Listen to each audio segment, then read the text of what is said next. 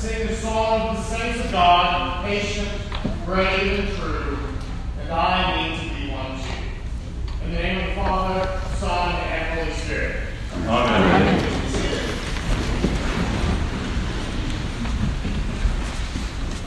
This is a day, friends, to celebrate sainthood, and to celebrate what we mean when we use the word saints. How we as a church understand sainthood. And when we say saint, we don't only mean those famous, faithful people in their generation. People like Oscar Romero, priest and martyr, recently recognized by Batman for his life and ministry. But rather, we also understand saints to be those who live without recognition or without memorials, to use the word from what we read this morning. Yes, we understand the saints of God to be an even greater thing than a list of people whose stories basically are their life. Saints live not only in ages past, there are hundreds of thousands still. The world is bright with the joy of saints who love to do Jesus' will. That's how we understand sainthood. All of us supporting each other, feebly struggling, trying our best to live into the will of our Father. My friends, I can't think of a better description of our Episcopal schools than that. On this All Saints Day, we also celebrate 70 years of St. James Day School, 70 years of educating students in a safe and nurturing environment. 7 years of instilling high intellect, character, and compassion. 7 years of challenging young people to achieve their highest potential. In short, 7 years of making saints. I get to work with 113 different Episcopal schools in my current ministry, and St. James is one of the first members of the Southwestern Association of Episcopal Schools, and is actually about 9 years older than the association itself. And one of the reasons I love St. James and all of our schools is because of the work they do every single day to make saints, to add to that sacred communion and fellowship, one family at a time. Our Episcopal schools are some of the most dynamic ministries in our church, as our presiding bishop knows, who himself was a former school chaplain. In a school, you change lives through formation, because in our work in schools, we're with the families so many more hours than we possibly could be through church activities alone. You see, schools and families are deeply entwined for our common good with young people. And that's why so many churches, just like St. James here in Texarkana, planted schools long ago because they wanted to create a transformative ministry that would add to the saints of God. And the way to do that is through the seeds that she plants. We're going to talk a little bit about planting seeds this morning. Let me tell you two things in particular about seed planting. First, it is messy work. You are going to get dirty. Planting seeds mean that you are down in the muck, down in the soil, dealing with the messiness of humanity, doing everything you can to make sure that that tiny little seed takes root and grows. And school work, much like planting seeds, can be messy. Now, I love looking at school websites. School websites do a great job of displaying all the great part of the ministry without showing all the messiness, right? If you look at this St. James website, the landing page, the very first place you go, the picture on the first page is awesome. I don't know if you've seen it recently, but it's a great picture. It may be graduation. I'm not exactly sure if it's graduation. It may be a feast day. I'm not exactly sure. But it is a ton of smiling students in their Sunday best, looking like they're ready to take on the world. It's a phenomenal picture. Let me spoil the surprise. That's not what it looks like every day. Oh my gosh, that is not what it looks like every day.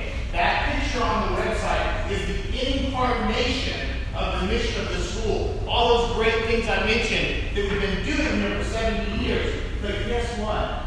We celebrate today 70 years of wiping noses. We celebrate 70 years of wiping tears over skin leaves.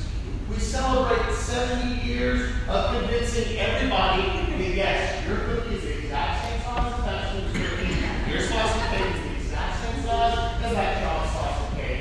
It's 70 years of asking, why did you do that? And 70 years of building to the you can't make this stuff up file. Right? You can't make this stuff up. Every school has one of those files. Every school. Every time I think I've heard those amazing stories, I go to a different school and somebody else. Let me share with you one of my favorite you can't make this stuff up stories. This was back when I served the middle school chaplain. It was a relatively typical Monday morning, very normal conversation with one of my moms on a sixth grade boy, and every Monday morning the pastoral goal is the same: prevent mom from killing the boy. Every Monday morning, it's the exact same thing. Try to prevent mom from strangling the child once and for all. The latest episode occurred when on Sunday night she asked him to take out. So he runs it, he didn't look up from his phone the entire time. He runs it some kind of affirmation and took the trash out, and she didn't think anything else up. She was just happy that it was done without any drama. Monday morning they get into the car, and mom smells kind of a mysterious odor. And she looks in the rearview mirror, and there's this overflowing hefty bag of trash sitting in the backseat of the car. And interestingly enough, it was seatbelted in. So she turned to the boy and said, "Did you do that?" And he thought about it, and he said, "Yes." So then she asked the next reasonable question, which is, "Why did you do that?" He thought about it, and he said, "I don't know." And he was being completely honest.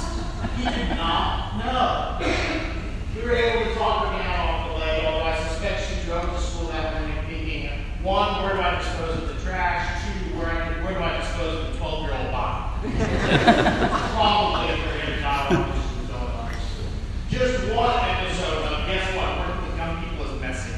Working with schools is messy. That's the first thing about planting seeds.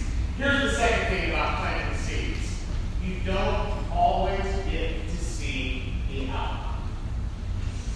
Don't always get to see the outcome. Now, this is particularly critical because if we don't understand that, we can get very discouraged in this ministry.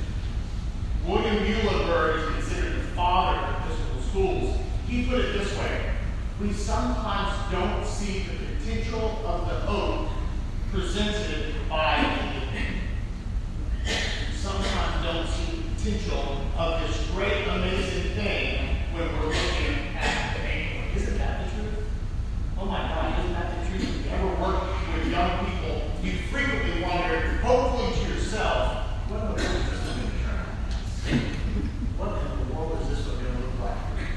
Now, personally, I'm an example of just that. I ended up back in Bible school as a principal, back in my high school. Nothing was more surprising than that to all parties involved. Someone who, when he was growing up, studies with no connection to the parish, who was a lousy student, who thought school was there for 3 reasons, and 3 reasons only. So I could hang out with friends, so I could play sports, and so I could basically antagonize any adult I came into contact with. That was the purpose of school for my perspective. And God has an amazing sense of humor, because about 20 years later, I was an ordained Episcopal priest back in my old school in a leadership role. And I have no doubt putting up with just what I used to give my teachers. Because guess what? God has an amazing sense of humor. I promised that my teachers never saw the potential of this particular area. And I also had the privilege of meeting lots of alumni last night as part of the 70th anniversary celebration. And